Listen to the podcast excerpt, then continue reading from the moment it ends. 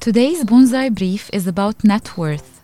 Net worth is the value of assets an individual or institution owns minus liabilities they owe. It gives a clear view of their financial position. It could be positive or negative. Positive net worth is when an individual's assets are more than their liabilities, while negative net worth is the opposite. It can apply to companies, individuals, governments, or economic sectors, such as the sector of financial corporations, or even to entire countries. Bonsai Money is brought to you by moneyforyou.org. Visit at Bonsai Money on all socials.